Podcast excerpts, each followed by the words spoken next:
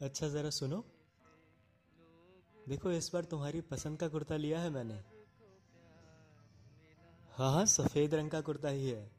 वो पिछली दिवाली पे तुमने बहुत जिद करी थी ना इसे लेने की मुझसे।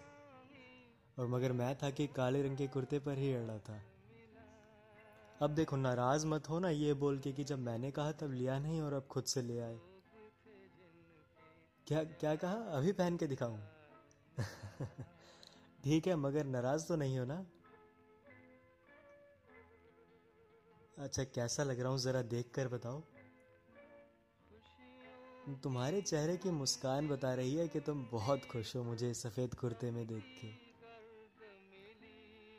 क्या कहा? कुर्ता थोड़ा फटा हुआ है बगल से?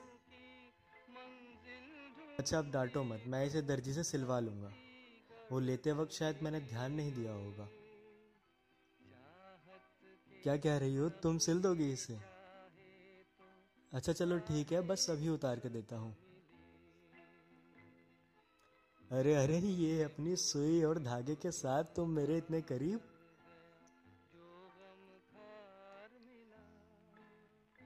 अच्छा बाबा, ठीक है, मैं कुछ नहीं बोल रहा, सीधा खड़ा हूँ।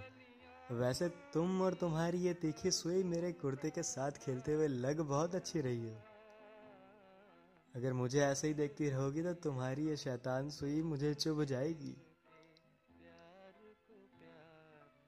वैसे ये जो आँखों में आज काजल लगाया है तुमने, कसम से कहर ढा रही हो। और ये तुम्हारी साड़ी की सिलवटें भी बहुत कुछ कह रही हैं। माँ के इस लाल साड़ी में बहुत सुंदर लग रही हो। और तुम और ये तुम्हारी सासें जो शादी से रच रही हैं मोहब्बत करने की, इन्हें भी अच्छे से समझ रहा हूँ मैं। अच्छा कुर्ता अगर सिल गया हो तो एक कप चाय मिल जाती। क्या कहा? दूध खत्म है। कोई बात नहीं, तुम्हारे हाथों की नींबू वाली चाय पिए भी जमाना सा हो गया। आज उसी से काम चला लेंगे। अच्छा एक बात और सुनो, वो तखत वाली अलमारी जो है बाबूजी का वो पसंदीदा कुर्ता उसी में है ना? मेरे इस कुर्ते को भी बाबूजी के कुर्ते के बगल में ही रख देना। वो साथ तो नहीं है अब हमारे, मगर उनका एहसास अब भी ज़िंदा है उस कुर्ते में।